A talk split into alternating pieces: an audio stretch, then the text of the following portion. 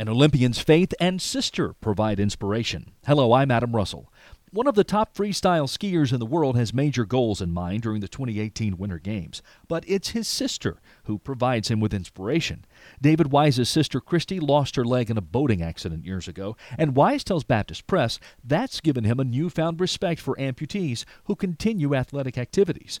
Wise is living out his faith as an Olympic athlete, but he's making a difference back home too. He and his wife were involved in youth ministry at their church, and he says Olympic success has given him a platform to serve other people.